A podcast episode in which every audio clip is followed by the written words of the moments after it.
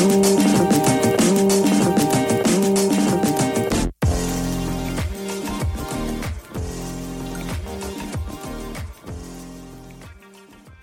here's what happened as a proud member of the But Why Though podcast community.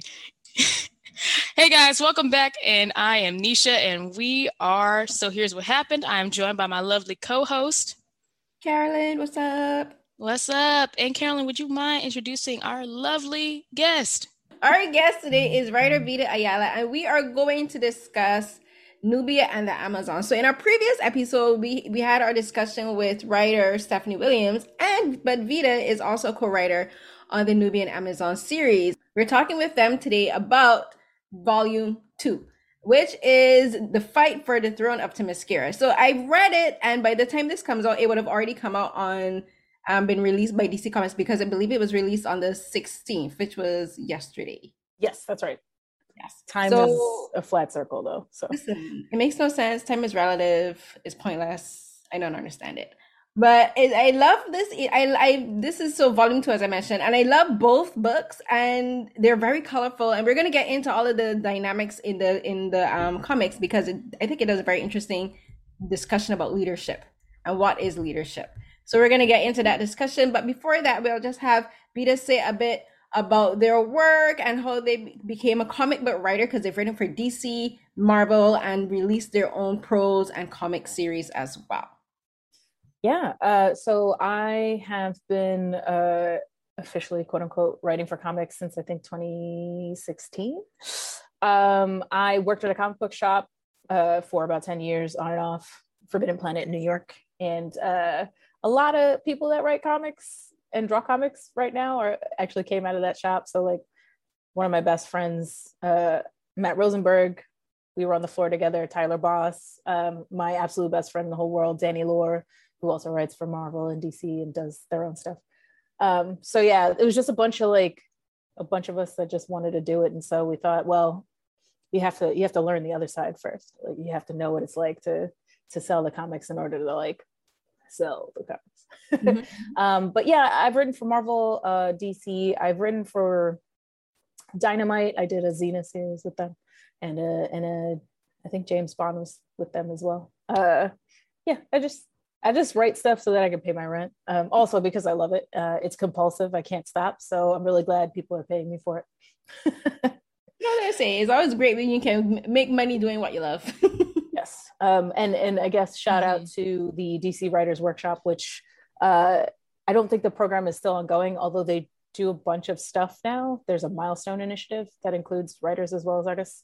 Uh they they were really like i applied for this workshop and they give you a crash course in how to write superhero comics specifically. I had already written like indie stuff um, and they basically are like, here's all the tools you'll need to write superhero comics. Now write some superhero comics. So shout out to them for that. Um, and anyone out there, any Black creatives, uh, definitely check out the Milestone Initiative. They're, it's you know, if you want to draw or write milestone books, that's the way to do it. Heard it here. That's awesome. I like. I just. I love that that kind of program exists because I never would have thought to. I never would have. Well, because I'm not an artist or a writer. Like, let me correct that. I have to stop telling them I'm not a writer. I'm not a say. fictional writer. There you go. Yet. There you go. um, but I just. I never would have thought that kind of resources out there. So that's just very cool to find out that's an avenue for people who are, you know, creatives in the space and maybe wondering like how to get into that. That you know, that's how you got here. and we need more of it. Uh, I, I think, I hope that that's just the first of many, right? I think that we as an industry, I, I won't be on my soapbox very long, I promise, but I think we as an industry require more. First of all, that's what this show is for. That's how we got Fair started. Fair So enough. you in the perfect place. Here, here's your box. Go. just step on it. I'm very short. Uh, yeah, I, I think that as an industry, we don't have a lot of centralized developmental like uh, services and, Mhm. and and opportunities. It's all very kind of hodgepodge because comics started as this very like DIY independent thing. It's not that anymore. It's there's a lot of corporations in comics as well as independents. So I think that we need uh, more opportunities for career development for industry facing stuff like conferences, not conventions. You know what I'm saying? Um, ways that you can like, I want to be an artist or a writer. Cool. Here's the entry level. Like, I, so I'm I'm really hoping that other companies kind of follow suit because it it's an investment in the future of the company, right? You can't let the same two people do everything. mm-hmm. No, that's true. That's very true. It's like um Jeff Trammell, he's um guest of the show and friend of the show. Like it's like hearing his story on how he got into writing and even like I'm just always so fascinated like when people tell us like how they got into their fields because like when he's like, yeah, I started off thinking about like becoming a pro wrestler and then like learn to f- come to find out that like his interest in pro wrestling was something that he kicked off like a conversation with the creators. Um, I think it was people involved with Craig of the Creek. Um, like, and I'm like, y'all can listen to that episode where we had him on, but it's just like, it's one of those things where I'm just like, I just love hearing people's stories about how they got here. But like, you're, you're right. There, it, it's wild, but it's also like, you're right. There's just not enough resources or people don't know the resources. Cause when he told us about like, um, Nickelodeon has a, has a program. Yes, they do. For yes. writing and it's like yeah i feel like comics is like it it i say this as an aging millennial it's like that aging millennial that still thinks they're like the like yeah we're young and edgy. And it's like no you're established. You have to like do things in like a way that makes sense. Because like you know right. there's everyone always asks like how do you get into it? And it's just like well i did it this way but who knows if that's still viable right? Like i worked at a comic book shop. I had friends who were getting into comics first and they literally held my little hand, my little paw, and they brought me around and introduced me to everyone they knew. And then I started knowing people. And then, like in a bathroom at San Diego Comic Con, there's a bunch of, uh, uh, uh, you know, that's a that's a haven at a convention, especially at the bar. It's just like I don't mm. want to deal with men anymore. When I go to the bathroom. Um, and there's no non-binary options. they, mm. they should mm. all not. They should just be like a like a like a toilet and a trough one. like just do that. But anyway, yeah. uh, you know, you're in there, and it's just like just like people look like like young women looking at each other like it's it's it's rough out there and that's how i networked right like i was in the bathroom and i made a joke and and sarah miller who's a, an assistant editor um, she was at, at dc she's higher up now was like, "You're funny." we became friends, and she told me about the the program. So I was like, "Oh, oh, that's cool. so awesome!" like, I'm like, no, just like I want people. Yeah, I want it to be like every company should just have that as their pin tweet. This is how you how you work for this company. Yeah, um, no, I agree. I and like Nisha said, like we like knowing how people got involved in their fields because I think it's important that for others who want who are aspiring to be in the fields yeah. mm-hmm. understand that everyone doesn't have the exact same path. Like the path, no one's path is linear. And then there's a and also because there is a lot of gatekeeping in the entertainment, especially in the nerd field in particular. There's so much gatekeeping. A lot of people, especially a lot of young black people are turned off or are discouraged or intimidated by that. So I think it's important that we do talk about the different ways that people do become involved and because it, it, does take years it takes a lot of um it takes oh, a lot yes. of perseverance and a lot of will and like, we were talking about this on Twitter recently. Somebody would say, just get up and do the thing. I'm like, it's not that easy to get up and do the thing when you're black, a person from a marginalized community, disabled. Mm-hmm. You know, like there are roadblocks. But then, and also like, we do like it's not like black people aren't doing it you like telling exactly. someone that's already hustling like well you just have to grind harder and it's like that's not that's how you smooth a gear like you don't mm-hmm. born like we're, we're born grinding we're black like this issue yeah, not like, easy it's, it's, right. it's like that that's there's the will is not the problem here like we we know how to get things done it's just there's no clear path that's why i like talking about resources as much as I can. I feel like mm-hmm. comics is both incredibly accessible and also very hard to get into as a medium. It's really easy is the wrong word, but it is uh, the path to just making a comic is like you have paper and pen and you just mm-hmm. you just do mm-hmm. it right. Um, but then getting it out there and getting yourself out there is the hard part. So anytime I hear of a resource, I'm like, uh, did you guys know about this? Like um, mm-hmm. Women in Comics uh, International Collective, which is co-run by uh, Regine Sawyer, who's incredible. She's a long list for Regine Sawyer, a writer, editor, uh, publisher. She has her own publisher, Lockett Down Productions, um, as well as running this organization. Mm-hmm. Basically, what they do is they any you know women and basically non cis men actually mm-hmm. who want to get into comics. They have a bunch of resources and they kind of are are that step that like okay we have connections let's see how we can do that so they put on workshops they do uh, they always have tables at conventions that members can just come to you can put your stuff on the table and be mm-hmm. at san diego or whatever they Uh, they have a convention every year, uh, you know, somewhere in New York City. So, you know, they, I think Scott Snyder, uh, former Batman writer, current writer of a million things, uh, he he he's a very big fan of theirs. So like he's supporting them in any way he's, he can, and he's doing a comics class, and I know that they, you know, there's some connection there. So like, anytime I can throw resources at people, I'm like, I want you to take my job. That's what I want you to do. there's there's room. That's the thing. Like mm-hmm. They like to, you know, like scarcity. Is, the scarcity is false. There's only one person at a time that can write a specific title, but there's so much room for so many stories. So absolutely there's there's there's so many different stories to be told that like even like using um like we're talking about comics using comics as an example in dc and marvel like you have one property for instance we are talking about um nubia and amazon so that's dc and you in dc and you have the nubia storyline and like now we're finally getting to know about nubia more in depth and that's mm-hmm. because there there was always room to go into the story but no one apart like before you and stephanie really that from what we know had the opportunity to go as in depth as they could have with the story of Nubia because so much attention is being paid to people like Superman and you know and like Batman and Joker and all of these other more well-known um characters. Like there's all of these sub characters that we that we we been all we could that they could develop. And there's like an untold number of people who could develop these stories, who could give more voice to these characters. They're just there waiting for the access again and opportunities to do it. So like if as we said, like talking about programs that can get people into into the spaces they need to to um to meet to to meet people who can help them develop these stories and to give more voice because like like we talked earlier before we started about the pandemic like when like people are home now like they're they need more out more ways to this kind of disassociate and discon- disconnect from reality. And how do you do yeah. that? Entertainment media, watching TV shows, watching movies, reading comics. This is how people are able to take their minds off of what's happening. So, like, companies need to develop younger talent and develop more people from marginalized communities because they can give so much more in depth to the stories than what we've seen previously from white men. Keep it yeah, and it's it's also just like so uh, I was on a panel a long time ago at New York Comic Con. Not a long time ago. Time is I don't know when was so uh, was it 2019 was it was it a million years ago?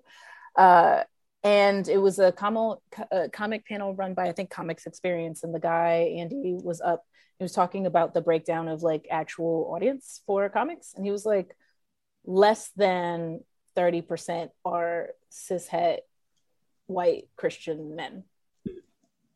So you got like over 70% why are you leaving that money on the table? Like and mm-hmm. it's like there's a difference. I, I think that like again, the mentality is like we have to do one thing that catches the most people, and it's like I think that diversifying your, as the Wu Tang Clan in that one sketch would say, diversifying your bonds, right? Like that, you're gonna you're gonna catch more fish with more nets. like, it just makes more sense.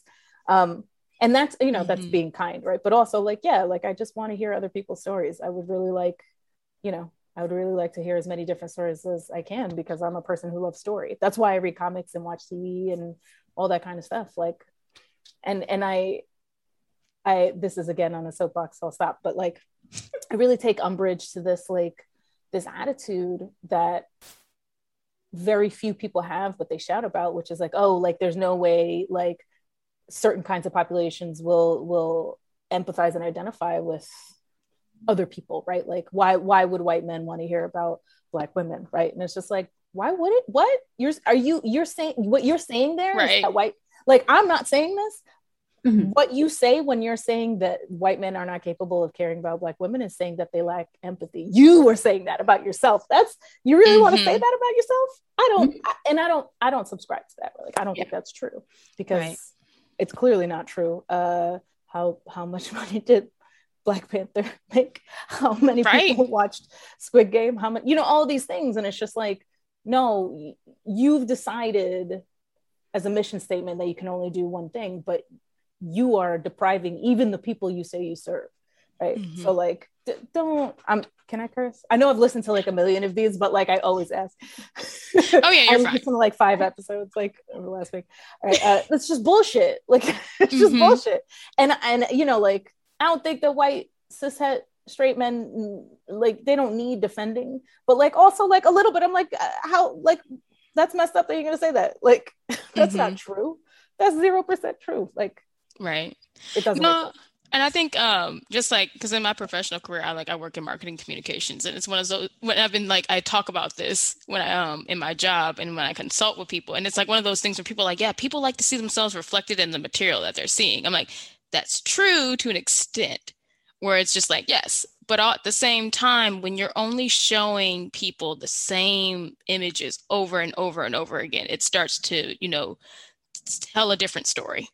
It also like, blends it, together right. It doesn't stand out. It doesn't get, it doesn't capture what you're trying to like capture. If you want to show that this place is diverse or that this place is like comprehensive and serves all people and you're just so focused on one group of what those people look like like to your point like when it comes to storytelling yeah like the idea of saying that like cishet white men only want to see cishet white men that's like you have no faith in viewers to like think that they want exactly. to go and view anything else. It's it's a big I think it's a bigger stretch that people make now. Yes. It didn't um, used to be that way, right? Like I feel like well, I mean there's always been friction uh clearly.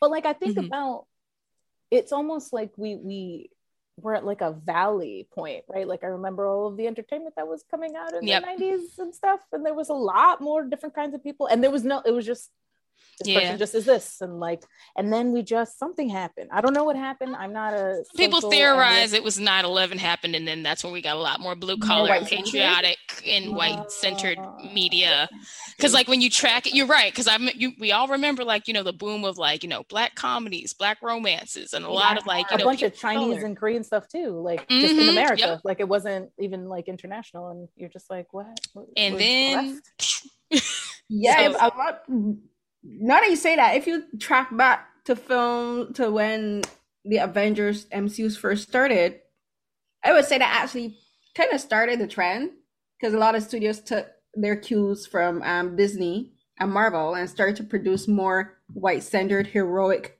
action films and like it's, it's, it's a bummer because I listen. I love I love me some action. Listen, I'll watch Predator and Rocky and all that stuff any right. day. I love that. Like, don't get me wrong, but I also yeah. like Police Story and like you know like all these other things. Like uh, it just anyway. But yeah, again, know me. I love me my Asian and my international cinema. So it's just like mm-hmm. Hollywood. I think I think the problem Hollywood, like like you're talking about that man that said that and I'm like, you know what? That actually does make sense that a white man would say that because mm-hmm. they because their thinking is so myopic. Their thinking is so visually centered on what they want. They does they don't consider that anyone else matters. So for them to say that, oh, a white white male audiences won't care about a story about black women, I'm like, yeah, that kind of trash. That's, that's America is hella racist and oh, misogynistic. So like, like it, it's one of those things where it's a self fulfilling prophecy, right? Where it's just mm-hmm. like, no, this is only the only thing that will have will people will care about, and so you treat people that way, and then they're like, I guess this is all I have, and this is all I care about, and change either direction is hard, right? So, but you have to break away from that, and we see that, right? We see a lot of of different kinds of stories, kind of being able to break through, and it's like, hey, there's something to this, um, and it's it's partially the oh this is very different from everything else but also it's like hey the value in in having you know a variety of stories is that all stories become more interesting so it's yes. like listen no one can replace those things that we've had like the the white straight guy thing nor nor should, i like a lot of that stuff i just do because it was there mm-hmm. but also like i think that gets more interesting when it's not the only thing and you go hey i actually want to go back and watch Conan. Right. or whatever. Right. I love. uh, no, but man, I feel like we've had a whole episode. Know, I'm, I'm, just sorry. like, no, no, no, no, no, no, no, no. no. I feel like I feel like I just want to have you back. We're okay. First of all, I'm just gonna say it right now. We have an open door policy. We will have you back because I feel like this could go into a deeper conversation. Because I love, anytime. I love, I love the podcast. So anytime. Great. Glad to hear. Um, but no, because I, I think there's so much more to be said, and we will happily let you sit on stand on your soapbox and like talk more about this with us because it's again like we said like the show was started because carolyn and i felt like as women as black women and in the entertainment space and as critics that we there was just not as many opportunities and we're just yes. like well we could just start our own podcast mm-hmm. and we could do this. And then that has led to various opportunities for both of us to be into this space. And we hope that other people we've heard like from other people that like oh your podcast is like it it it showed me your reviews and then that led me to finding these things. So it's yes. like i love when it, it all feels very synergetic when it all comes together. So rising tide you know it, it lifts all ships. Yes and, and that's true too. Like I, I you know I've been listening to your podcast for a little bit, but I, I, refreshed this week. I always do that when I go on a podcast. I'm like, all right, I gotta like listen to the greatest hits. Um, and I'm like, I don't always agree with what you say, but it's so well thought out and so interesting that it's like, oh, I don't have to agree. I just I like that conversation, right? right? Like, and and I know that you go back and forth with each other too. like, um, but that's great. Oh, right? not like the time so... travel episode. I feel like that was that one always gets me but that's so great right? Like that's what makes it interesting. And and you're right. They're they're we're always told as black non-cis dudes to go make our own opportunities. And it's like you try but you have to have people support that. And so i love mm-hmm. like the fact that you're able to keep doing it and you have all these guests and all this kind of stuff like clearly your voices were needed. And that can segue into nubia because gonna make uh, you a host at this point. You're, you're no, great at no. no, I, I, I, talk too much. I'm nervous, and I talk more when I'm nervous. Um, so, uh, first of all, uh, shout out to uh, the editor on Nubia, Brittany. Brittany's incredible. Um, Brittany is a champion for all that stuff. Brittany, like, God bless her. She is just behind the scenes. Like, if you could just imagine like a control room with someone with mm. 75 mm. hands just desperately trying to like like make everything run, like that's her. Mm. Uh, she she she needs a vacation. But um, she had she had contacted me about the idea for a Nubia book and, and hearing my um, my thoughts on it because uh, we had worked together on multiple things. Uh, and some of them were like we were it was in the trenches like so we would just text each other like we can do it. Like we're gonna be okay. Um, and she's she's the wonder woman like she is the contact point in in the wonder mm-hmm. woman office. Um, and uh, and she's like i have an agenda and that's to make the wonder woman office all of the characters elevated and as important right? Like wonder woman as an office is part of the quote unquote trinity right so we should mm-hmm. have more of the things there. And yeah. I was like, yes, a hundred percent. Uh, I love your agenda. It's, it's wonderful. Um, and she had talked to me. Uh, she was like, what do you think about a Nubia book? What's your take? And I was like, I would love to be involved, but I should not write this book. A black woman should write this book. I have had many experiences in my life in which I have been treated as a black woman, uh, but I'm not mm-hmm. um, and and you know, and I think that like, and Brittany was immediately like, "Yes, you're right, 100." Um, percent And I was like, "Hey, take a chance on this person who is incredibly intelligent and has done stuff already, just not in this in this particular arena." Mm-hmm. Um, and I, I, I, you know, I slipped I do this all the time when I can. I, I slip people's work to editors when I can. I slipped her uh, Living Heroes, and she was like, "This is the funniest thing I've ever read." Yes. She's like, "This is so good." Our uh, favorite. it's so good. It's so, so good. good. Oh, so good. Uh, and she was like, "Yeah, um, I would love to have you involved, but I really love to work with this writer. Like, she's so good. She's got a great voice." Um, and so uh, I was like, Steph, do you want to do this? Technically, I am a co-writer, but really, I'm just. It's like I'm a it's like more of like if I'm a consultant. I'm like, I know how the I know what they want. Mm. And I'll translate stuff. Um, right. You know, like I don't think Steph really needs me, but it's been really nice to work with Steph. Um, but yeah, so I, I was like, again, like, how can we be inference points to other people who actually should be telling these stories and having that support from editorial where this is like a, you know, I don't talk about this very often because we're supposed to like pretend that everything like you know is always as it should be and all that stuff. But like taking a chance on someone like steph who had not had published work through anyone else but her own mm-hmm. in comics specifically in superhero comics specifically it's a that's a huge mm-hmm. that's a huge thing. It shouldn't be. But because there's no entry level points right? Like it's they have anthologies that they do to kind of test people out. But like you know to, to go i'm going to give you one of the three major books in mm-hmm. this office to someone new is huge, right? Especially mm-hmm. someone who hadn't written superhero proper comics, right? Like so I, I was like, uh, you know, Brittany took a, a, chance. I knew Steph was up to it, but Brittany took a chance not knowing this person.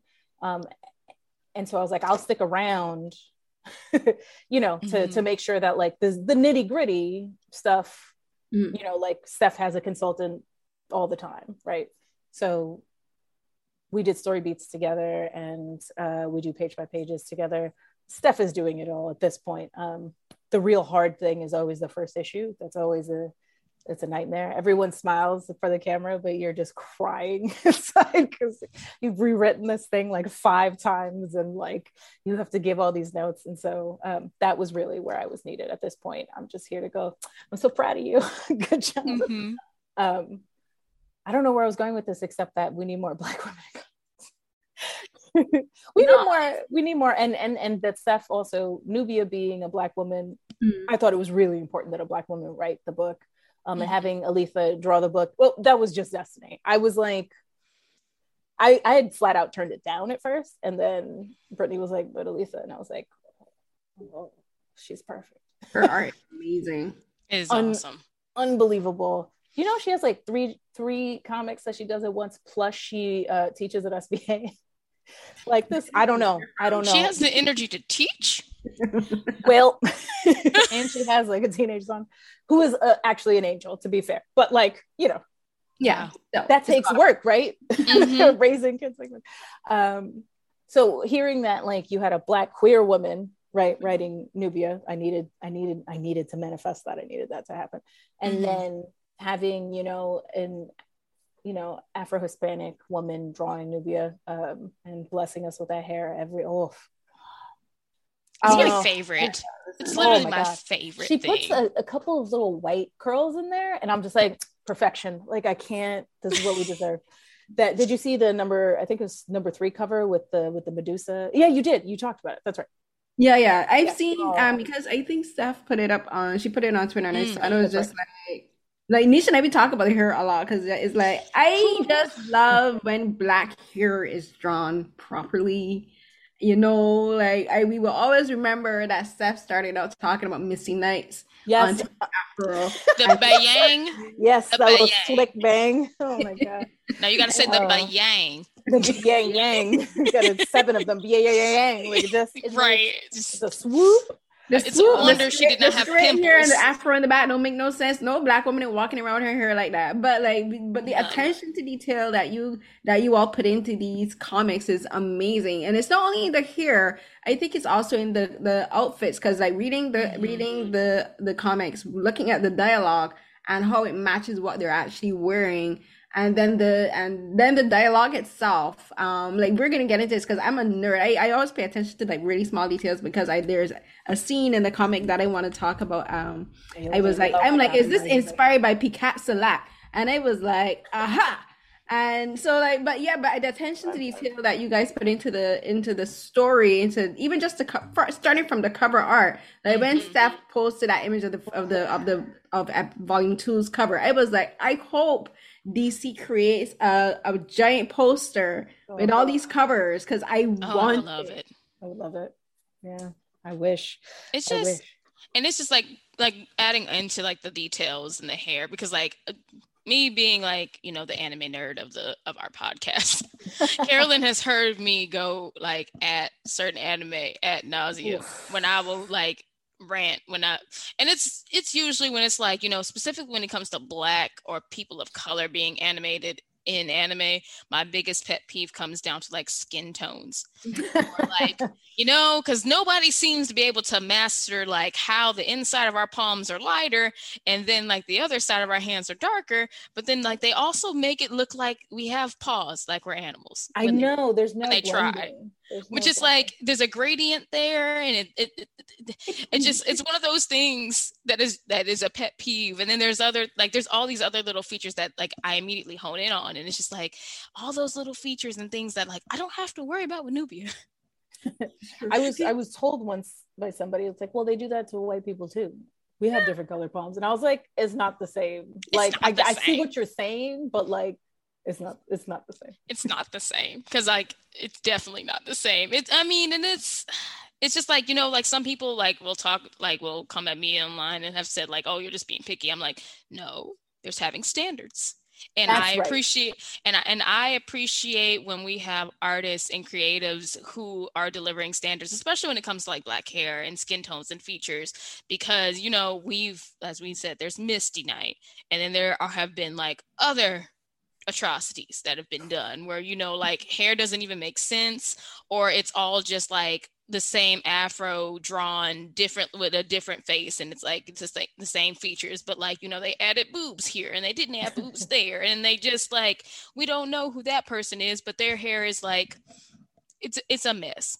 So hmm. it's just it's nice when i when we come across projects like these where like you see every detail like you get you get to really enjoy every piece of it um and like like carolyn just to add like i do love the the clothes match like the mm-hmm. person mm-hmm. like the role like you know the warriors are in armor the like the warriors are in armor the scholars are in robes like it's it's little things like that that you know Alitha's genius and it's one genius. of those things like i just can't the fact that she does things like change the character's hair like not just nubia but like other characters mm-hmm. like they just they change their hair I'm like yeah it's that seems so that's such a it seems like an insignificant detail but those kinds of details allow you to really immerse yourself in something that's so we it's weird right there's a book about these women on a island somewhere some magic island like they're mm-hmm. what that's weird i love it but it's so weird and so like to have them feel more human makes it a lot easier to kind of immerse yourself in the story um mm-hmm. i i could go on all day about both alitha's work and and also too um you said you were going to talk about dialogue, but like Steph's dialogue is so good. so good. It She's is. so good. She's so when she does jokes, I I literally laugh out loud. Like I do too. Um, like what I, I, I, and I'm hoping that this is some a trend for the bus because I'm I'm realizing that in the dialogue in the from in volume two is slightly different to volume one because it depends on who's speaking. So like yes, this yes. one is focused more on Nubia and she's talking more like she has the scenes where she's talking to the goddesses and then she's talking to um oh, and Philippus. yeah. Antiope talk because she she's like she's like I want you to be my um my basically my my successor to guarding the, the door. Oh yes, yes. And so like the, the the the dialogue in this one is more to me more political. Yes. And it, it's mm-hmm. structured more like a, a dialogue between like a, a, general and her and her um soldiers and you know so i kind of like how the dialogue is different depending on the main story being told in the volume. So can you just talk a bit about that about the yeah, like from yeah. your perspective not only working in this story but also as a writer in general? I think it it's really important to you'll have a core idea of a character's voice that you you know that you're just like these are the, kind of cadences that they use but when you talk to different people you speak differently right the way that mm-hmm. you may talk to a parent is different than the way you will talk to a coworker the boss your boss someone at a bar like all these kind of things. And so it's it's if you can right if you have the headspace for it you you really should think about the relationships between the people talking. So yes. for example nubia is so playful with both io um, the blacksmith and and philippus right her her counsel um, those beautiful dreads. Um, you know like she's they quip back and forth and you know they tease each other but she doesn't speak that way when she's speaking to both her subjects because she's our queen right like mm-hmm. um and and also to uh, i don't think we get to it in this book but she addresses uh you know a, a political body of of amazons at one point it's like the way that she speaks to them is very formal um mm-hmm. and not all characters are going to be like that right so like the new amazons a lot of them are very loose their speech yeah. they speak a lot more like we would right? Um, when they're addressing Nubia or someone of stature, though, they tend to speak a little more formally because, oh, what is it called? Um, I think it's called like, yeah, deference, but also like mirroring, right? So when you're in mm, conversation okay. with someone, you tend to try and equalize, like, you know, kind of move in the way they move a little more and, and speak how they speak. And it's not like conscious, right? Like this is a this is a thing that happens with human beings. You kind of try and meet each other on the same level. And so I think that in this in particular, uh, you know, in Nubia in particular, Steph has done a really good job of kind of thinking about all of the relationships between people, friends, uh, you know, superiors and, and and subjects and all that kind of stuff, and trying to use the language to give clues to the reader about how like how this society works yeah. right? So there's no like everyone here can use a sword. There's no cops. There's no like it's you know what i mean? Like it's not it doesn't run the way that even the rest of the dc universe societies run right? It's very singular. Um, but it works right? And why does it work? Well they, there seems to be this this kind of interplay between these women this understanding this tacit kind of understanding a social contract. Um, and language i think is a huge part of that. In general I, I try and think of that as much as i can when i'm writing. Sometimes it's difficult. You're just like i don't i don't know.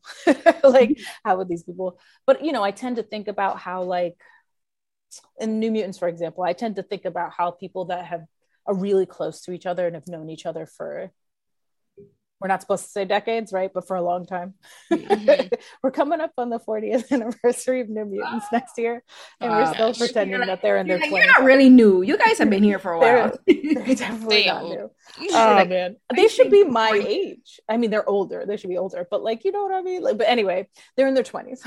Yeah. But like you know they they've known each other since their adolescence. So how they speak to each other versus how they speak to this newer generation of kids it's just like well how you know if you have nieces and nephews or children or whatever how do you speak to these younger people? Like you don't talk to them. Like you understand they're people mm-hmm. but it's like you don't it's so different that you have to figure out um, how to impart what you have to impart without like you can't meet a kid at their level. Like you can and you should respect them but like mm-hmm. you know i'm not going to speak to a five year old like i'm a five year old yeah right because it's kind of patronizing even even exactly. to even kids would pick up. Kids like, you know, why you? You're a big adult. Why are you talking to me like I'm a, like I'm stupid? Like kids, exactly. Right. That's you hit it on the head. And so I try and think about that when I'm writing things like, okay, what does this situation need in terms of dialogue? And what do the characters' relationships dictate? Um, and sometimes it's fun because the two things will be at odds at each other. So you get you get some really interesting stuff that, like,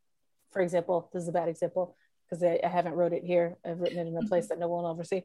But there's a there's something that I wrote where you had two characters who were uh, officers of the law, and you know they usually are jokey with each other, and one of them is very like you have always the jokey one and the straight man, right? Like you always do the, um, and they have that relationship, and then something bad happens, and and one of them. Um, they're both bilingual and one of them slips into another language where usually they wouldn't do that but because of the situation like I don't know if you speak other languages, but sometimes when you're under stress or like something, you slip into that. Um, yeah.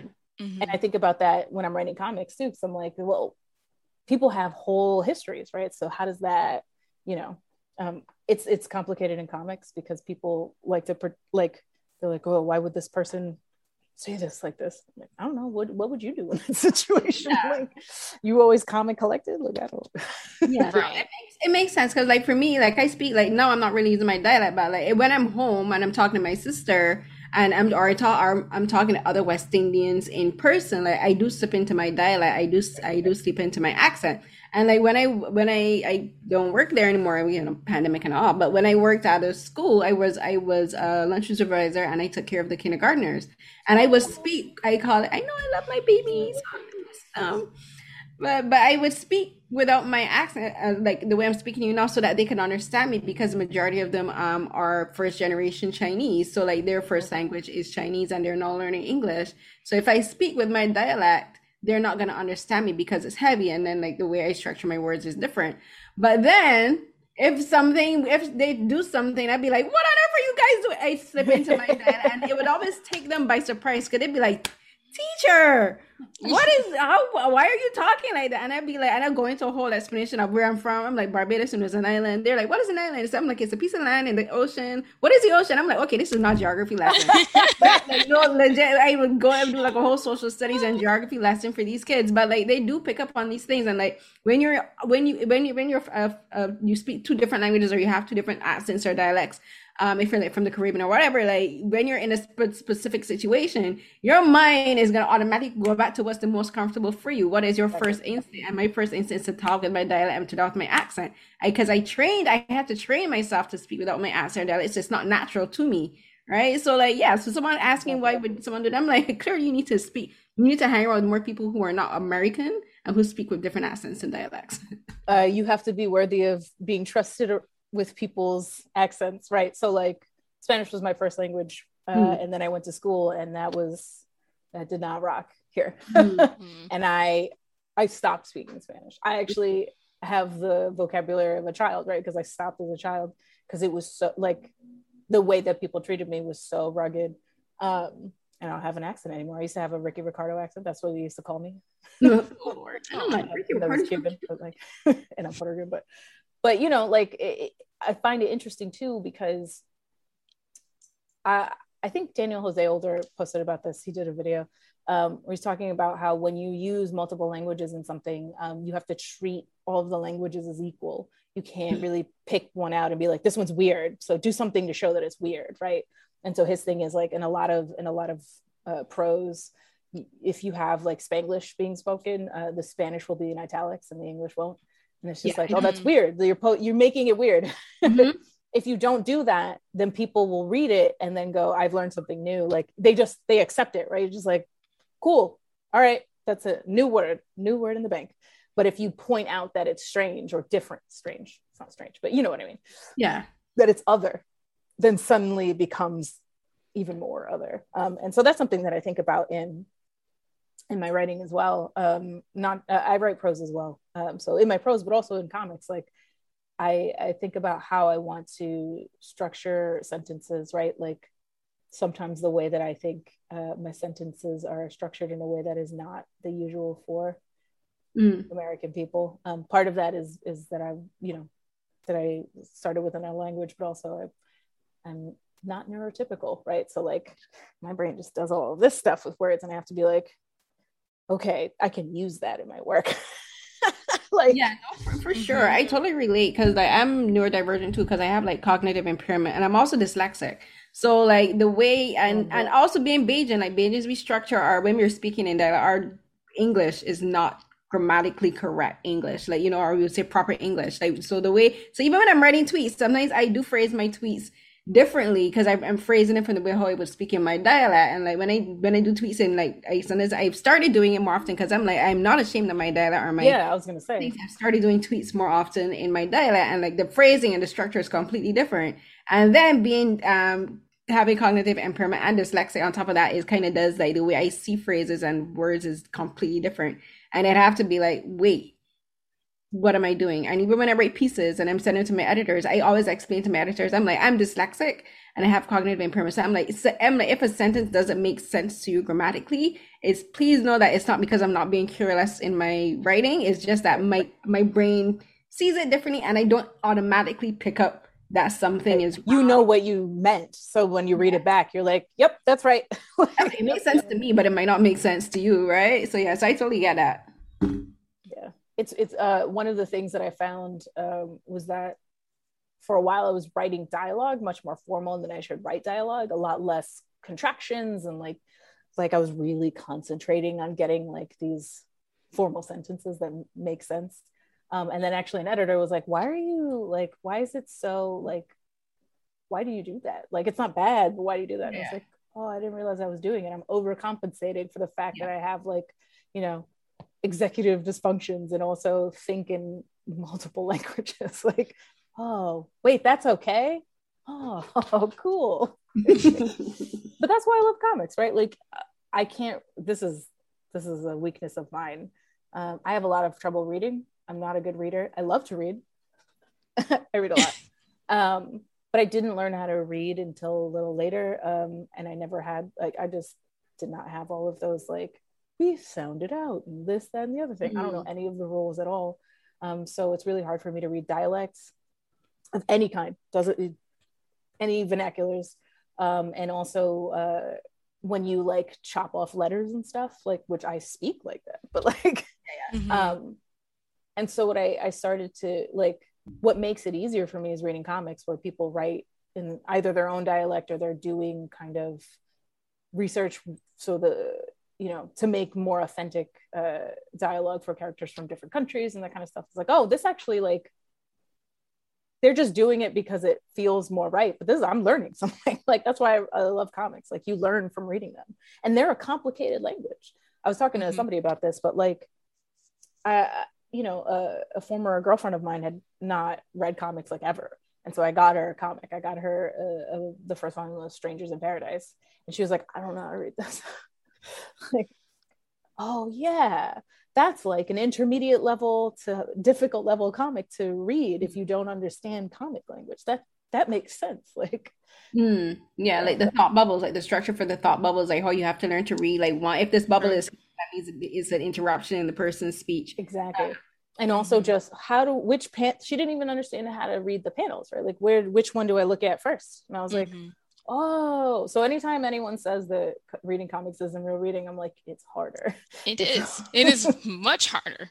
Like comics, manga, like like it's. Oh it's yeah, the, the, switch back and forth is. is but it's yeah. good. It makes you. It, I think it like reading comics if you are able to visually uh, engage with media, right? Um, it helps you become, I think, a, a more careful observer of things um, mm-hmm. because there are so many details in manga and, and, and comics. Um, they're all comics, but you know what I mean. Yeah. No, and I think that's like a thing that I love about Nubia. Like I know we've talked about like the language and the dialogue, but I I think like how you all have structured it, like the thought bubbles, like it's like one of those things of like, yeah, no, you need to pay attention to like like for example, when they go to the um I'm, I'm not gonna say the location because I don't want to give too many details away to the to like readers. So I'll try to be I'll try to be as vague as possible. When they when they went to the you know the arena to fight, uh, the fighting arena, um, they like you you need to like look and pay attention to like where those thought bubbles are coming from because there's it's not some things are not just being said by a random person. Like you know how some comics will like illustrate just like a faceless character right. to say something random. Um and th- and that's that's fine that's a thing but then like there's times when like that's not the case and you're just like oh wait that's okay. There's a reason why that person said that and that there's a reason why this panel was structured this way. So it's just like i think it it's a credit to how you all tell the story also just like even like I don't. I just need people to read it. Like I don't. I, yeah, I hate. I, I, don't want to like spoil spoil it, but like there's my one of my favorite parts, like talking about like the dialogue, like the multiple bubble bubble um speech bubbles. It's like there's a flashback going on, and oh, then there's yes. a current scene going on, and then like you know that for me is still very interesting because like you have like basically two timelines happening uh, two like two separate events happening and like they're being told like at the same time. But it's like you know it gives you such great detail into those two characters past lives. And and two so i mean there are pages and spreads in this that are more or less difficult to to decipher. And it's not like it's not sloppy Alitha is a genius. Mm-hmm. like she knows what she's doing. Um but there one of the things that i was told very early on, which I was like, oh, that's that's true, is that in every issue you should have preferably a, uh, you know two pages like a double page spread or something like that that really stand out whether it be they're a little more complex to read or you do something really wild with the layout and the colors and all that kind of stuff mm-hmm. you should mm-hmm. really have something that people will finish the issue and they go i want to take another look at that like i really want to see this again i want to take this in again and for me um that was this page. That was that spread. Again we won't go too much into detail so we don't spoil it but i you know mm-hmm. uh when when steph and i were writing it um i was like this is really cool. Like i think this will be something that like i think this is it right? Um and i think that I, if i'm remembering it right like steph put something in the in the script where she was like this is like go nuts right? Like just really you know do your thing on these pages and then mm-hmm. when i actually saw it i was like oh this this exceeds my wildest dreams for this right like i was like i had a cool image in my head but this is something so layered and so complex that mm-hmm. when you first read it you're like this is cool and then you read it again and you're like whoa there's there's so much detail that i missed the first time i'm a very yes. big like i want people to reread things i love when people read through something and then they get to the end they're like i gotta read this again because i know this yes. stuff i missed in that's there. exactly like, what i did because i like i couldn't wait for my comic book shop to like to like get mine in stock so i'm like you know what? i'm just gonna spend the 3.99 and go ahead and get digital too so like why not but like i had it on my ipad and i was like reading it like swiping it and i was like hold on and then looked at the full spread i was like oh i see what y'all did there because it is definitely that moment for me in that in in this value um in this in this comic where like I stopped and I went back and I was just like, let me look at it with a full spread.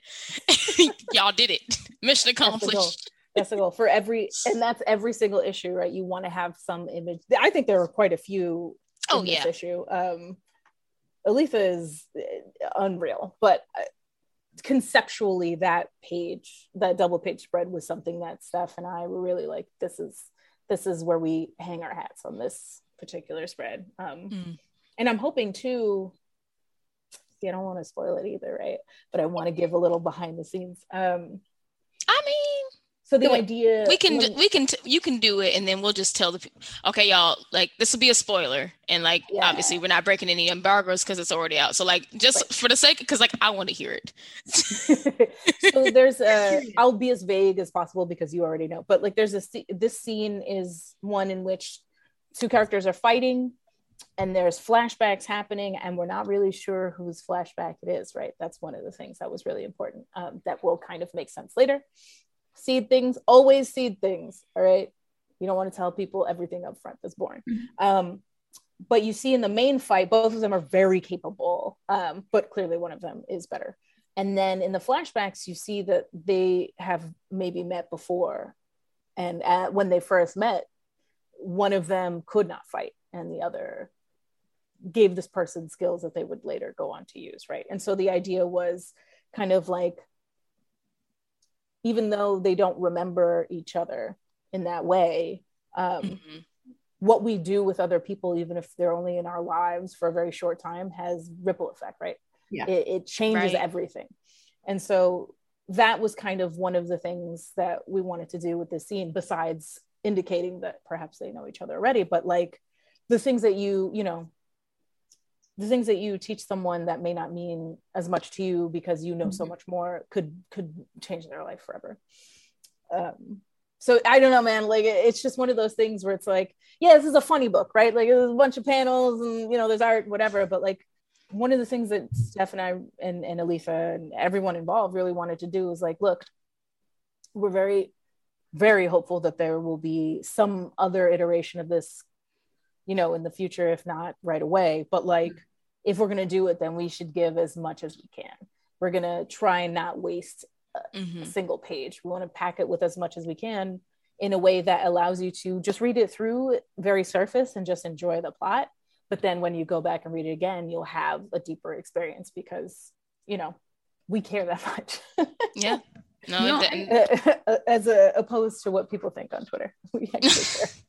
no, I, I, think it's great, especially for a story like this, because like we've talked previously about this about um how the story, so much of the story is about the female um relationships, it's about friendships, it's about the different types of relationships that women can have in each other's lives. And with these two characters, it shows that when, especially for women, like it, it kind of made me think, you know, like sometimes if when you go to like uh, a bar or even like using your own example when you when you were at SDCC and you were in the you, you like all everyone is hiding out in the bathroom because you can't deal with all the all the male humanity outside. So you go into the to the bathroom and it's like a respite. And like that's how you form connections in the most unlikely places. And like when we and then when we go into play like especially people from uh, minorities and from marginalized communities like we communicate. Black people yes. you know, we communicate you know you, you got you know like black people we do like the head nod and we do like that internal checkup and say mm-hmm. I see me and that their relationship is kind of like that. It's like one of those moments where it may have been brief, but like the fact that this person showed this other one how to how to defend themselves that leaves an impact and it shows that this is a sisterhood this is a connection between two black people who were stand who were there for each other when they when they needed it and that's some there's something like to me is intrinsic i'm going to use blackness as an example because these two these two characters right. are black and like this is there's something intrinsic in like the in black people i think in our souls where we're like i'm going to be here for you if you need me and like that's something i can carry on using this example in into like lifetimes like you know that's like the goal right like i feel like it's our thesis statement right like and it's also like Steph and I talk about this all the time, but it's kind of what what we want to do in the industry, right? Like you want to pull in as many people as you can. And this yeah. is not like a nepotism thing. It's a like, look, we don't get these opportunities very often, so I'm going to show you how to do it.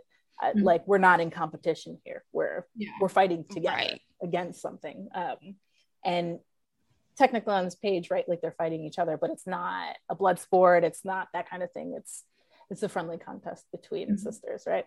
like mm-hmm. it means something different. And and to your point, and this is a spoiler. This is a spoiler. Uh, but uh, you know, after this scene, uh, Nubia says to Andromeda, like, I think you have what it takes to to do what I used to do, which is incredibly difficult, right?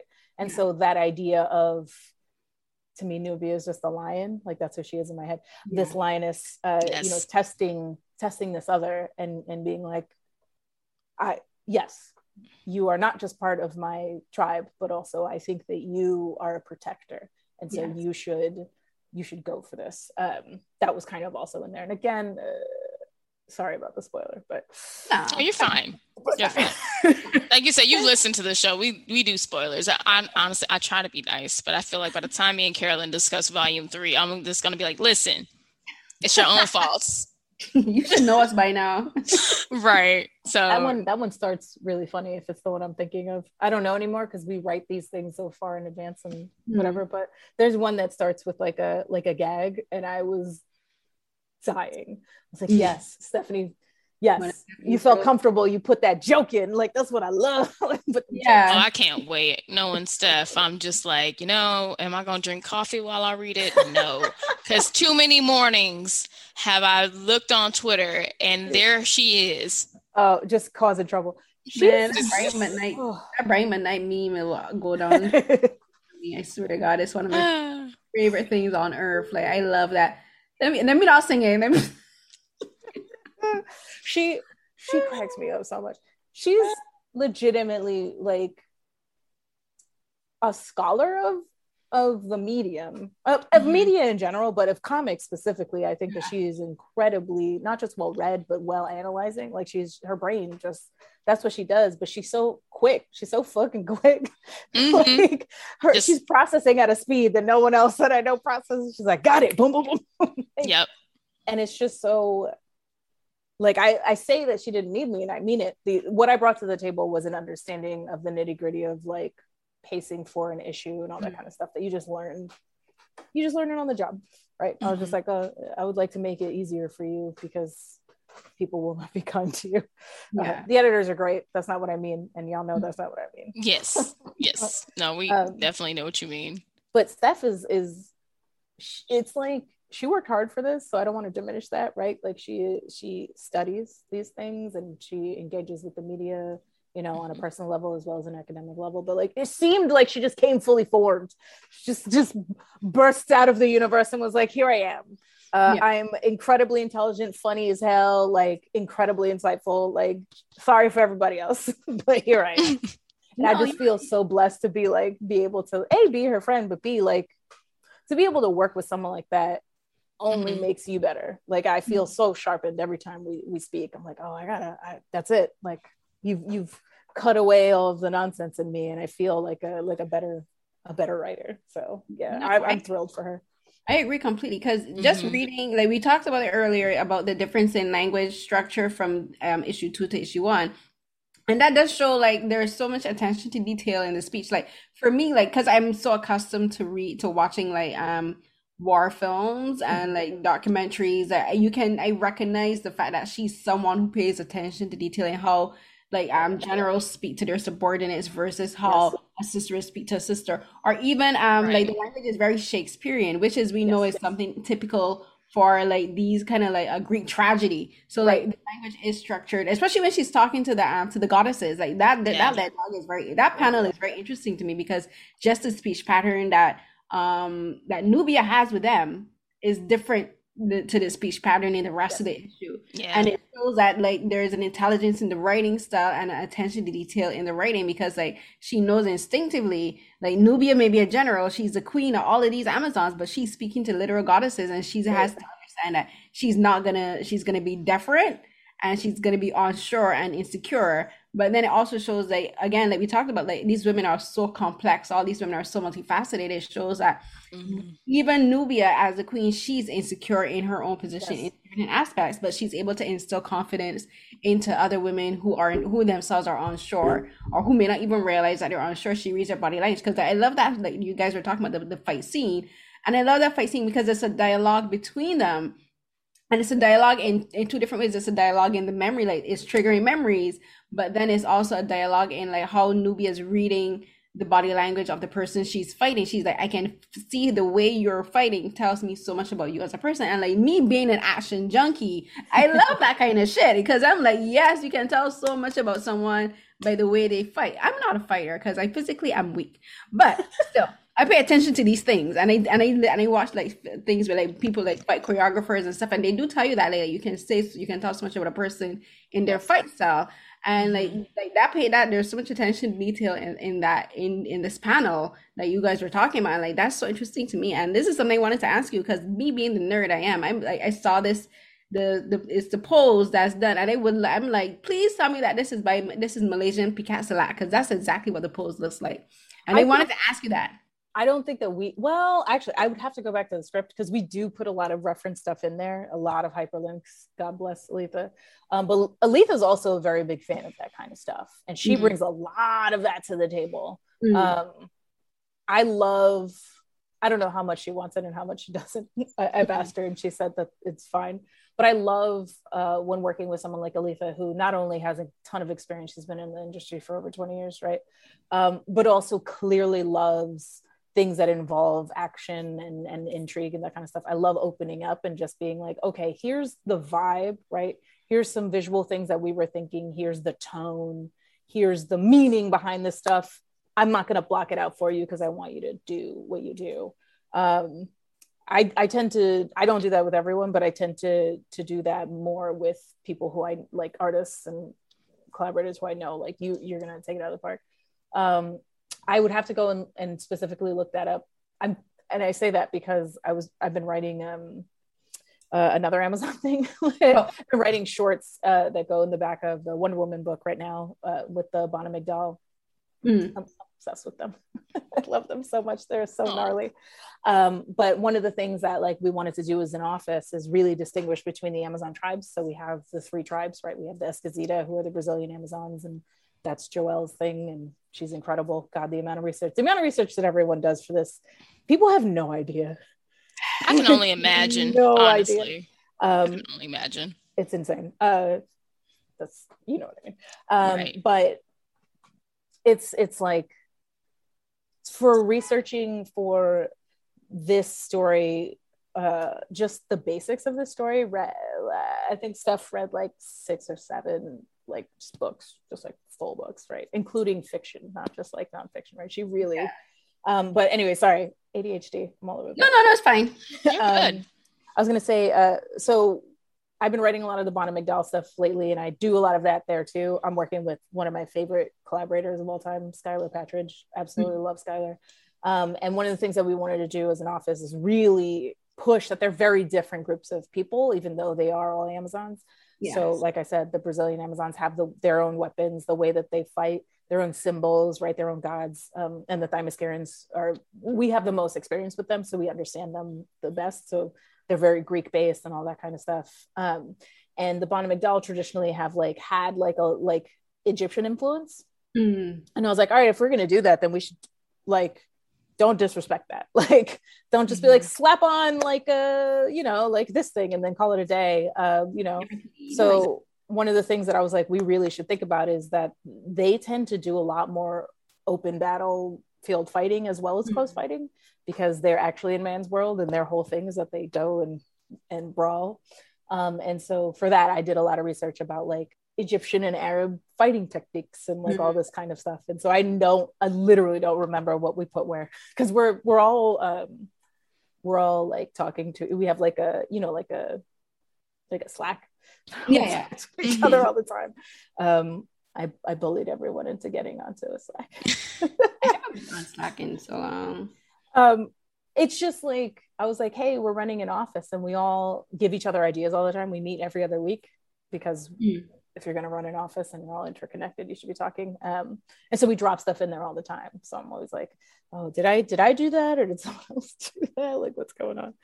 Um, but yeah I, I would say that like there's a good chance that Steph probably dropped in some very specific stuff but if if not Alitha is brings a lot of that to the table. She's also incredibly well researched and she really likes to um, to understand people through like like we've discussed their hair and their clothing but also their body language and and and, and how they they interact with people physically um i don't know if you've read any of Alitha's original stuff but it's great I feel like like like very like um like Nisha's the comic manga person. I'm like I used to read comics, but like not often back home in Barbados, and and I say not often because like comics were expensive back yeah, then. Fair and I and I only the only comments I got were like if someone gave them to me. So like one of the original first edition comics I ever had was the Phoenix um saga.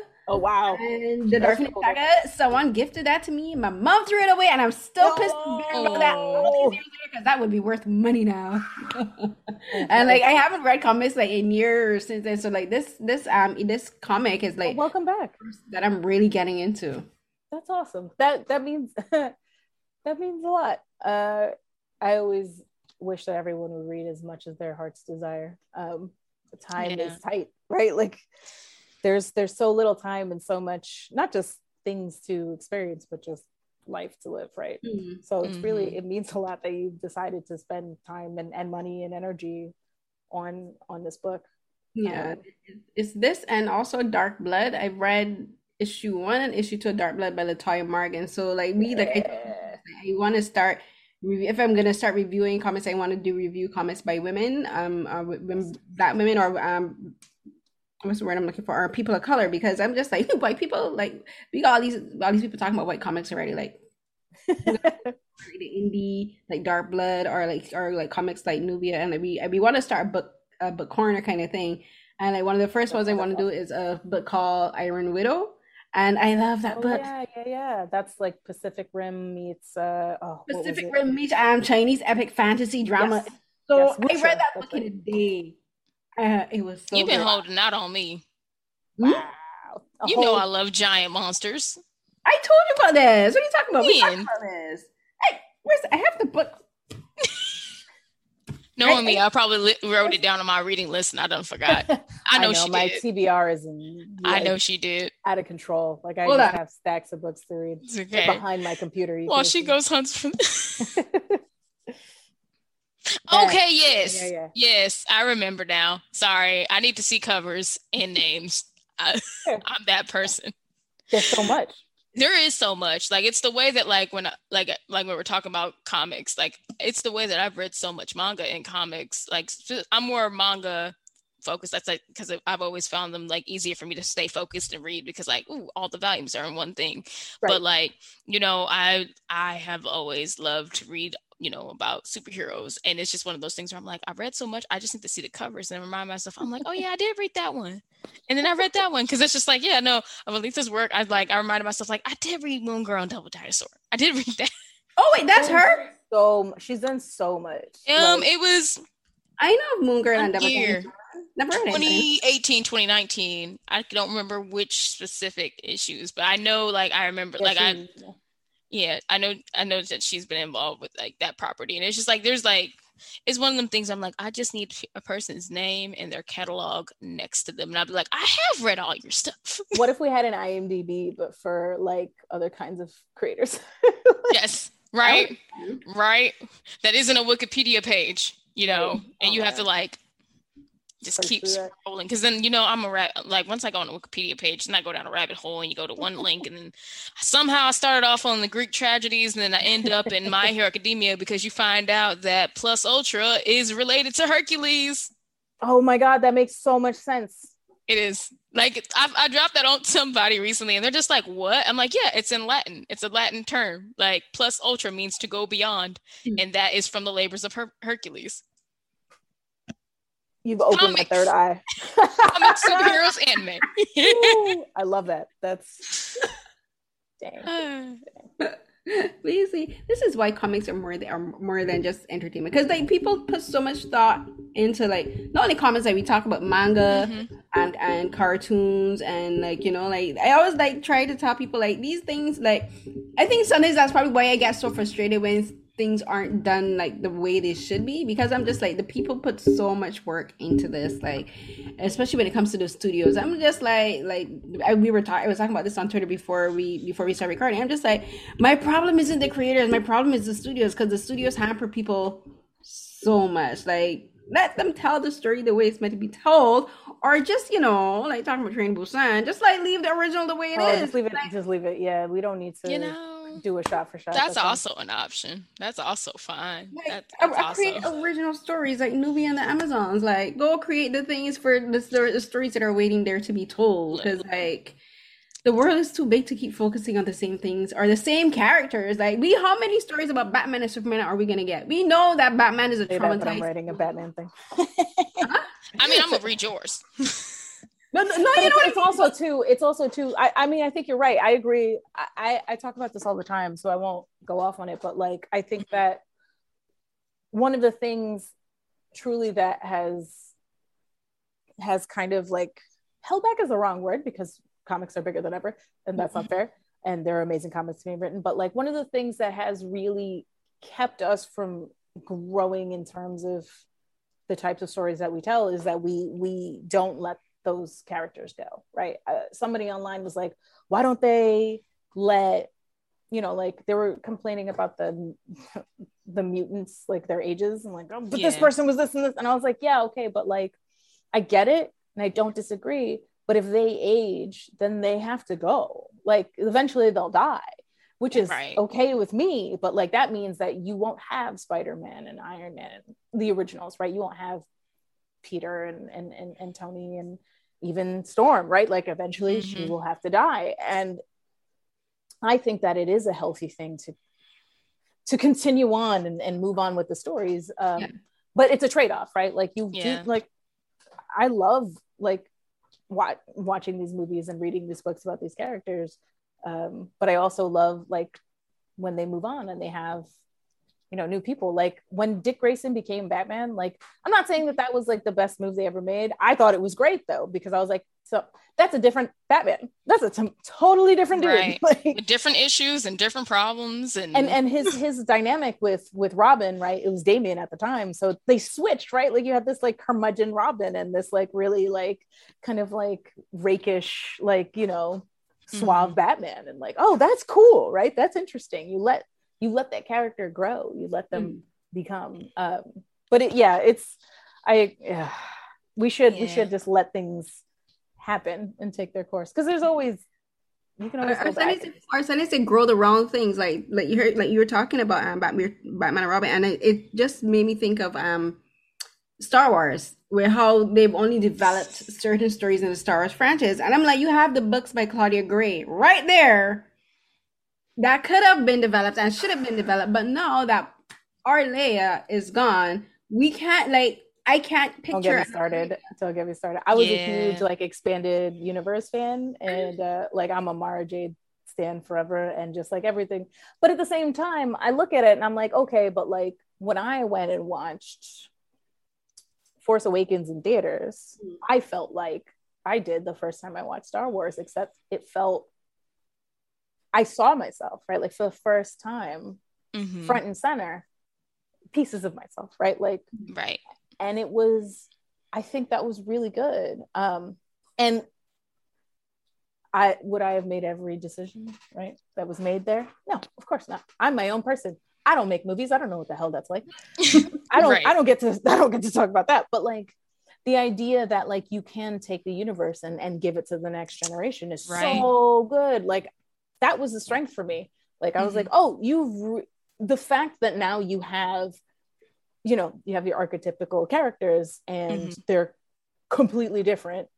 That changes everything about the story. That right. makes it fresh, even though it's the same universe, it's the same ships, like whatever. Mm-hmm. Like, which is a great like Star Wars Visions is a great example of that like that was a that is a shining example of like this is how we can like tell new stories in this vast universe and it doesn't have to be you can still have the jedi you can still have the sith you can still have all these things and all this framework that has been built up from like those films and like that does not have to go away but there are literally millions of stories that could be told from different perspectives and it can give like breathe new life into you know and in, in, into a franchise and it's just it's like the opportunities there but like you're like you said like sometimes there's a trade-off you're not going to see you're not coming here to see like obi-wan and star wars right. visions you're you're coming here to see this new story that like of, of this young jedi who's facing this new challenge or like you know and it'll work or maybe no it Jedis. works every time right like look at it the, works. like i'm so basic but look at the mandalorian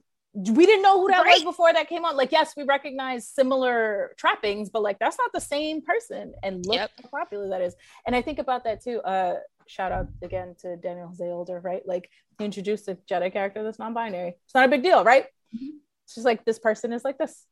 And there's a bunch of story stuff around them, right? Like, or there will be. I'm writing. A, it was announced that I'm co-writing an issue with him um, that has that character in it. Love um, to see it. Love to see but, it. Like, uh, when I tell you that Daniel is the best. I do not like, but like, yeah, like there's so much room. And and that's why I really like playing in sandboxes like Marvel and DC, because like I I love the opportunity to write Batman. Mm-hmm. We'll never turn down Batman. But like the idea of writing, like the thing that I always say when people ask me what I want to write, I'm like Renee Montoya. Just a small story. I want, I want mm-hmm. to tell a story about this little corner of this world, right? Mm-hmm. Like what is it like for the people that are there? Mm, that'd be good. Gods are flying around, right? I love. And you know, and there was a show called um a few years ago. I probably like six, seven years, because as we said before, time it was a flat circle. But I think it was it called um superheroes or something. But it was basically about Heroes. the lives. Of, it was right? superheroes. It's about the lives of the people that were affected by the actions of superheroes. Like you know, a car crash. Mm-hmm and they're like, "This is my car." And we're getting the perspective of the person whose car got crashed if Superman dropped an anvil on it. And I, I love the concept of that show because that's something that we wonder about. So you'd be like, all this death and mayhem. What about the people in that are left in the wake? Like the shows about that. And I'm like, I wish we had more stories in films like that because we got all of these superhero shows, all these superhero films, but we never actually get to see the lives of the people that they're saving. Like, right. tell me about the people that they're supposed to be saving. Don't tell me only about the superheroes. Tell me about that universe. And and and so kind and they kind of started doing that with Falcon and the Winter Soldier, but then it just kind of like took a hard left. And I'm like, well wait yeah. You know, that, I still got, I got, at least I still got Harley Quinn. I mean, like it is, it isn't that perfectly, but like, you know, I, I appreciate the slice of life of seeing Harley and Ivy just chilling in her apartment. And then you'd be like, oh, what's that nonsense over there? I will no. say too, like sometimes the movies do get that right, right? Like m- one of my favorite universe, like superhero universe movies is Birds of Prey. Cause it's just like, listen, we're yes. we're a street level. Like, let's see.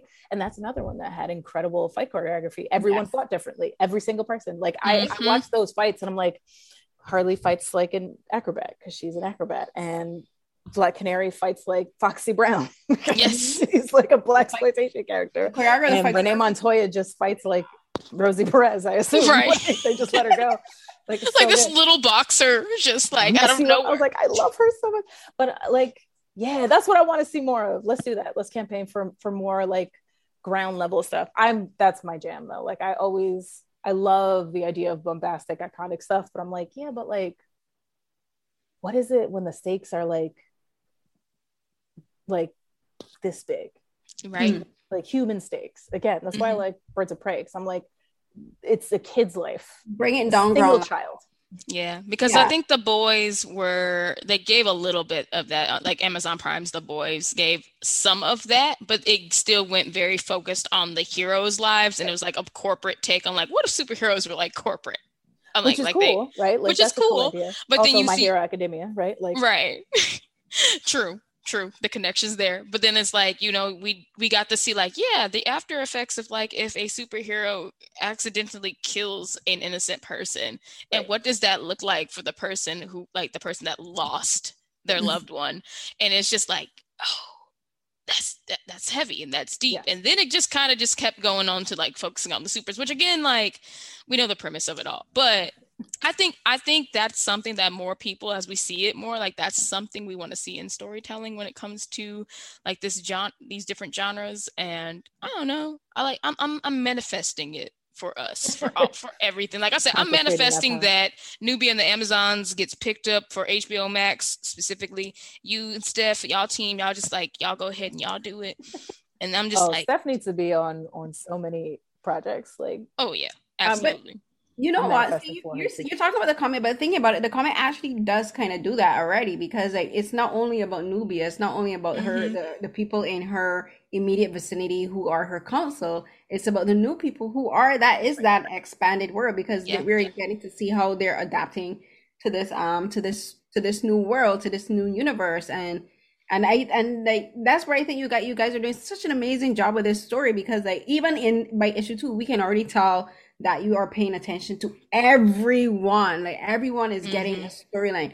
Everyone is named. All of the characters yes, are named. that was no important is, to us. no one is just like oh mm-hmm. just like this random person walking down the street. Like everyone is known. Everyone is named. We, we get some idea about their personality about who they are as a, as a character. And i and then think about i think that's also one of the reasons that we're talking about um about bringing story story levels down to the to to the to the base like to the to the regular people. I think that's also why i love asian content so much because asian dramas and films do that so well. Like when you have an action film like you know who the hero is but they kind of let you know who the people around them are. Like right. you get to know who the store owner is. You get to know who like oh this person was their teacher like 10 years ago. They walk you know that like, you get to know the people on the street. And i think that's like, like think about it, i think that's one of the reasons why i am drawn to like asian cinema because they pay so much attention to the to the, lives of these characters. Hmm?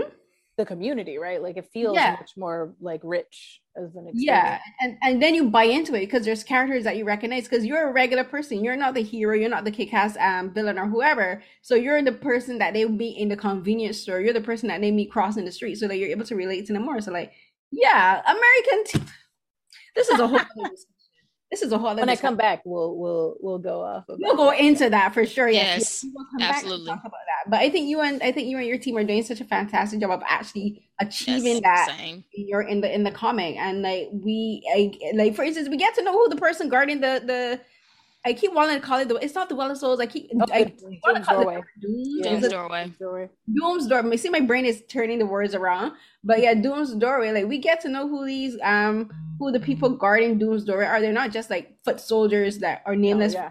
You know? It's not just a champion that exactly. is elected. It's somebody that carries this great responsibility exactly. and, weight, and it's like there's so much more that comes with it and sorry, I didn't mean to cut you off. No, no, no, you're, like, no, you're right. Because they're not like the red shirts of Star Trek who are just like, you know, if you see somebody in a red shirt in Star Trek, you're like, well, you're not long for this world.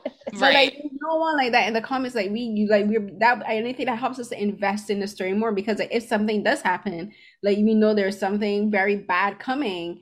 Like if sadly, if one of the characters dies, like you're gonna feel, you're gonna feel their death because like they've they've, like you've made us get to know them we want we wanted them to feel like real people. Um it's really important right? It's called nubia and the amazons right. like, for a reason. And i feel like one of the things that sometimes gets lost when we do high level you know like big bombastic stories is you know i don't want to say like ordinary people but more like the fact that every face you see on a page has a story behind it right? And like you don't have the room in like a big conceptual story to go granular like that. But when you have a story that is concentrated in one place like this, for the most part, um, you're able to go, hey, like, remember, they're mm. all people. Here's why they right. matter. Um, and it's also like, I think it makes, I think, how do I say this without being dismissive? Because I hate, you know, I, I'm not questioning other people's choices here. For me, I think it cheapens things to not give as much to each character as you can. So, mm-hmm. like, this is a Nubia centered book, and that is very clear when you read that book. But all of the characters on the page are important as well. And, like, I don't like cheap death. So, I, you know, mm-hmm. like, no one will yeah. be slaughtered to further someone else's story or anything like right. that. That that is very cheap to me. Um, and I avoid it when I can. Mm-hmm. Um, cheap to me specifically. If someone else chooses to do that, they have their reasons and they can make it work. Um, but like because uh, because the stakes are kind of they will become higher and higher, right? Um, we still want to show the impact on all of the people. Um, and I feel like when the stakes are like the universe is ending, you're like, yeah, conceptually, I guess that's bad. I can't wrap my head around that.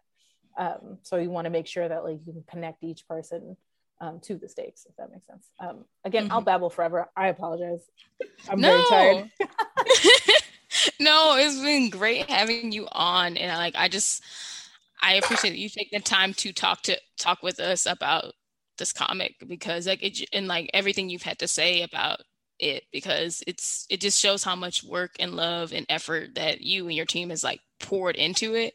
So I appreciate it all. Um, oh, thank you I've, for having me. I I feel really honored to be on the show. Like I really love you know what y'all do in general, and then also your online presence and you know uh, thank you for letting me ramble for an hour. That's what we do here no that's what we do here but um i i mean you already kind of answered i feel like you kind of answered my cl- like, like closing question i wanted to ask but I, i'll still ask it in case you, like you had anything else to add to it but just like if there was anything you you feel you want like the audience to walk away with after like reading nubia and the amazons what would that be um yeah i kind of answered it but i guess to to to sum it up um i think that what's important about Nubia and the Amazons is twofold. It's to show this journey of this woman who literally, before this, her entire purpose was to be locked away underground guarding a door, right? She, the only mm-hmm. time she left is to chase something down that made it through the door, and then she would return there. What, it, like, what is it for this person who was dedicating her entire life to this duty willingly, right? Is her, you know, mm-hmm. she chose to do it. Um, when she's asked to then lead her people, what does that mean? Mm. Um, she was not born to be queen, right? Um, she just, she, like you said, she's a general, she's a soldier, like she's, you know, she's a champion. Um, and so her leading her people is so different. Now she has to send other people to do things, including this very difficult thing that she she knows how truly challenging it is to stand at that door and to mm-hmm. send someone else there right like that's that's heavy so we wanted to explore what it meant to you know be a part of a community but ask people to do things that you know are going to be painful things that you've done yourself um, and also uh, i want you to take away from it that like this island is made up of an incredible variety of people right like this is a mm-hmm. community that we wanted to really reflect the real world mm-hmm. right so there are all kinds of women on this island and i'm not just talking about like the fact that there's a trans amazon that's not what i'm talking about i'm talking about mm-hmm. like you have like you said like you have the soldiers and you have the scholars and you have all these women but this this paradise island doesn't work without all of them. So they're mm. all important. Um, it's like the sailor moon thing where it's like look at all these very different yes. girls and they come together to form this group that is unstoppable. And so like that's that's something we wanted to take away. It's like if you see yourself reflected in this book it doesn't matter which character it is you are vitally important. Mm. you are needed. This does not any of this doesn't work without you. So that's mm. something we really want people to take away from it as well. That's awesome. I love that um, I guess with that, if you don't mind letting the people know where they can find you, if you want to be found, followed, or any other work you want to tell them about, um, just feel free to share that. Uh, I am on Twitter too much uh, at definitely Vita. I also have a website, definitelyvita.com. Uh, I'm consistent. um, if you Love are enjoying, uh, gotta do it, gotta do it. I have to remember it. That's really what it's for. Uh, uh, if you'd like to check out my creator own work, I wrote a book for Black Mask Studios called The Wilds. It is a post apocalyptic zombie book in which the zombies are beautiful, right? Their flowers bloom from them and all that kind of stuff. Um, it's fun. it's really pretty. Uh, Emily Pearson uh, is an incredible artist, and I was very lucky to work with her. Um, if you want to check out uh, another creator owned book, I wrote a book called Submerged for Vault Comics. That is a brown queer contemporary retelling of the Orpheus and Eurydice myth, but it takes place in the New York City subway because that's actually hell. If you've ever been there, that's the kind of stuff yes. I write. I also write superhero stuff. So if you like mutants, I write New Mutants. If you like vampires, I wrote a Morbius book. So I don't know. I, I just write a bunch of stuff. nice. We will be sure to link all the things in um in the show post and in the notes for people. Um, also with that y'all know y'all can find me also on twitter where i well i don't spend that much time because grad school saps all my energy lately but um getting that degree woo But yeah, no, y'all can find me at Nisha Plays. I love Carolyn's little fist. Got the encouragement. I, I'm gonna get this MBA, and I'll do great things with it. Thank you.